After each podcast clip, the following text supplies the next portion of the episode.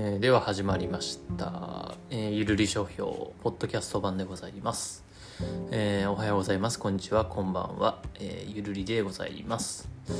えー配信だいぶ遅くなってしまいました、えーまあいろいろ理由はあるんですが、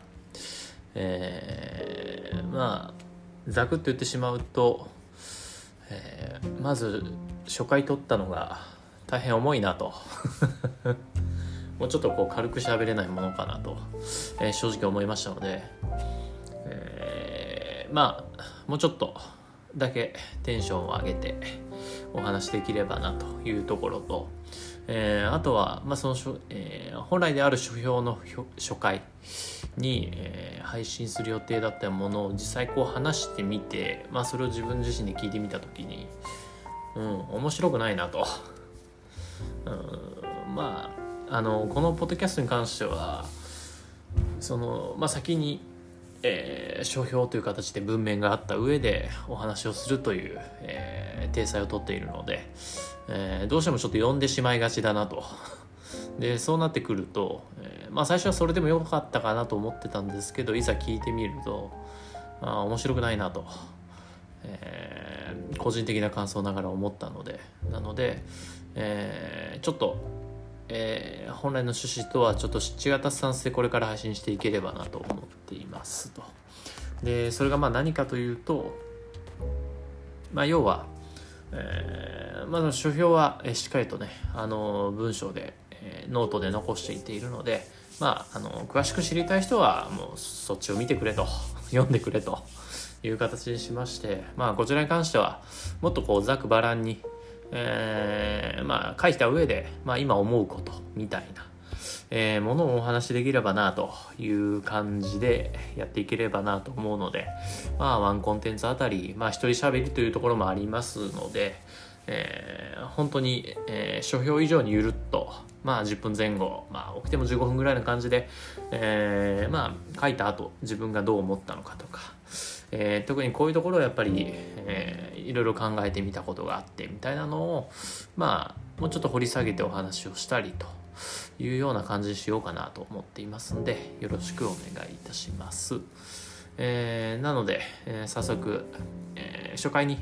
え書評書かせていただいたもの、えさっきご紹介だけしておきます。え人と物さん、え小津安二郎、えー無地ブックスから出ているものになりますと。えーもちろんね、無地ブックスって書かれてるので、えー無印良品で、あのえ書籍扱ってるスペースがあるお店であれば、えおそらく取り扱いあるんじゃないかなと思いますしネットでももちろんご購入いただけるかなと思います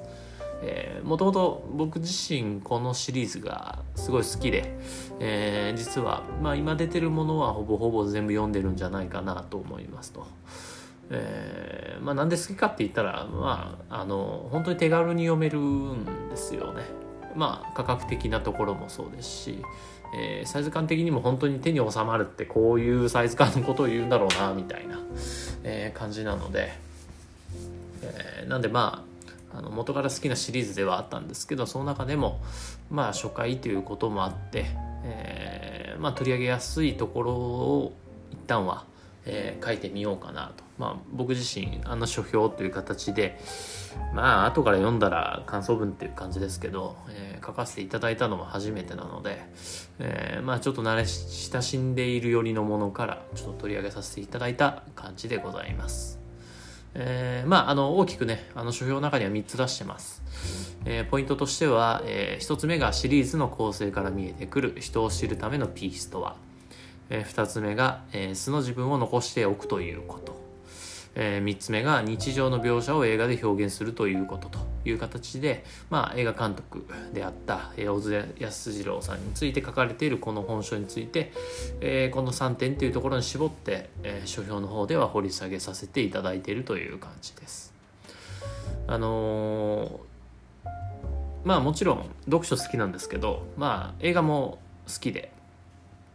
まああの本当に好きになったきっかけは、えーライムスター歌丸さんの、えー、映画辞表を聞くようになってからというところがあるんですが、まあ、おいおい多分、あの実際こうやってお話しさせていただく中で、えー、ラジオであったりとかポッドキャストみたいな話も出てくるかとは思うんですけど、あのやっぱりこう映画って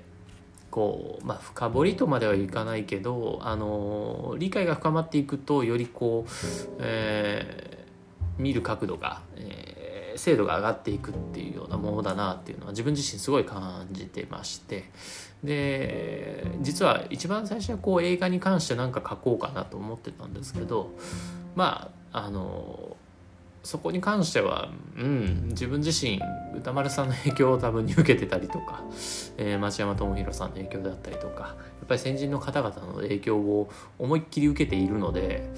えー、正直オリジナリティのあるものにできない気がしてたので、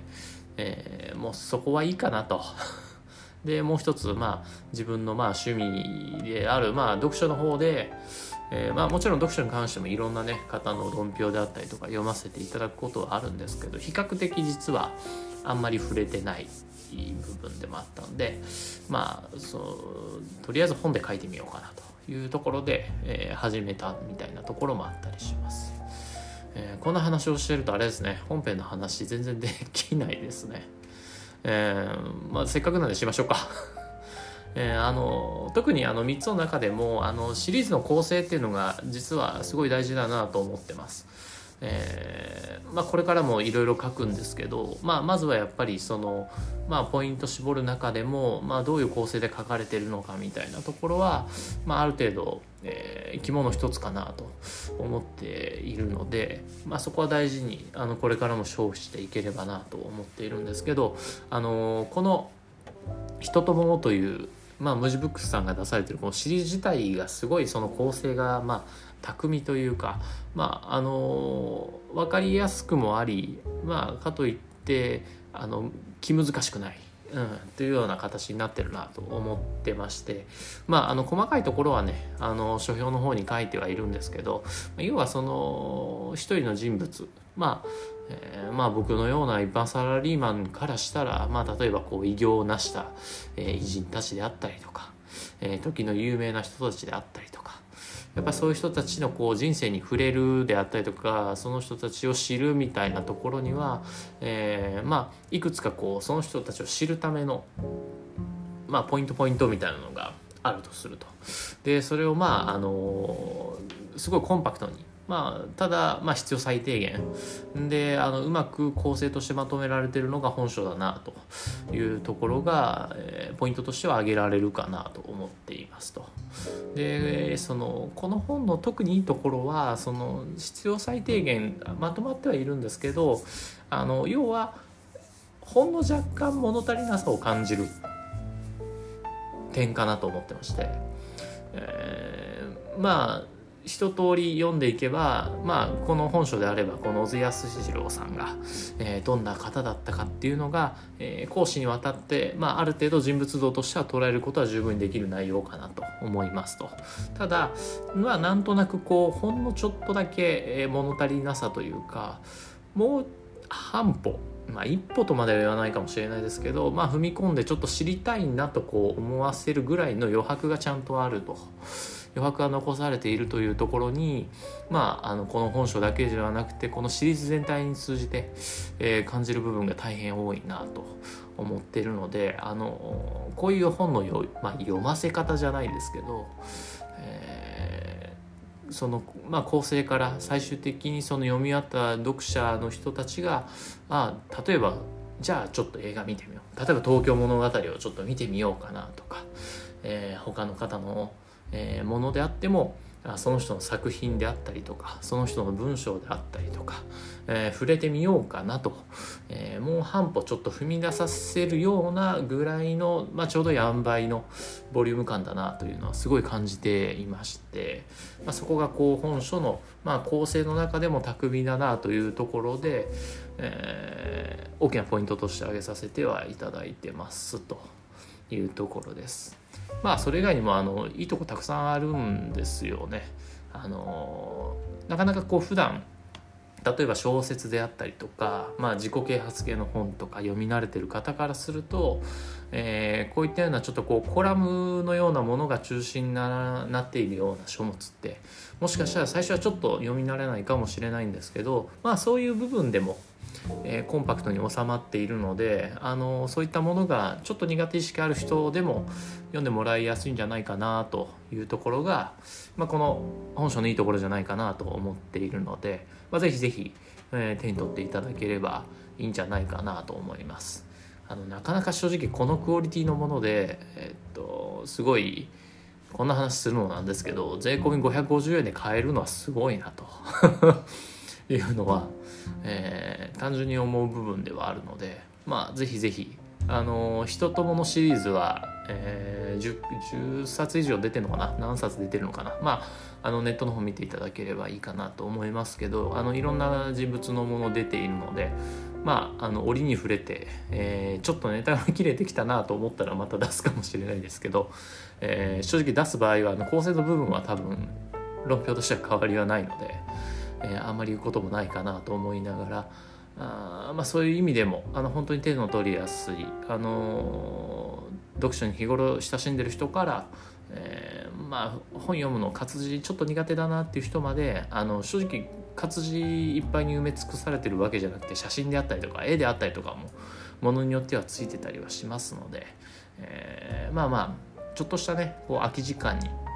コラムちょっと一個読んどこうかなぐらいの、えー、テンションで読んでいただけるのが本書じゃないかなと思いますので、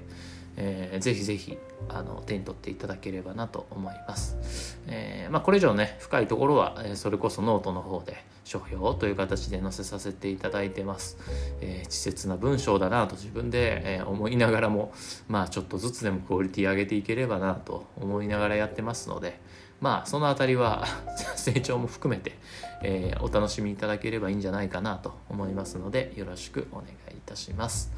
えー、ではこれであんでも12分ぐらい喋りましたね。うんやっぱりまあ喋るの嫌いじゃないので ペラペラ言ってしまうなというのが正直なところですがいかがでしたでしょうか。ではそういったような感じで、えー、ゆるりとポッドキャストに関しましてもえー、まあ、仕切り直し、えー、まあ、仕切ってもない話ではあるんですけど仕切り直しという形で進めさせていただきますのでぜひぜひ次回以降も聞いていただければなと思います、えー、またインスタグラムであったりとか SNS もやってますし、えノートの方見ていただければあのアドレスもつけてますんで、え思うことがあればバシバシ書き込むなり送るなりもしていただければなと思いますのでよろしくお願いいたします。えー、では締めさせていただきます。ありがとうございました。ゆるりでした。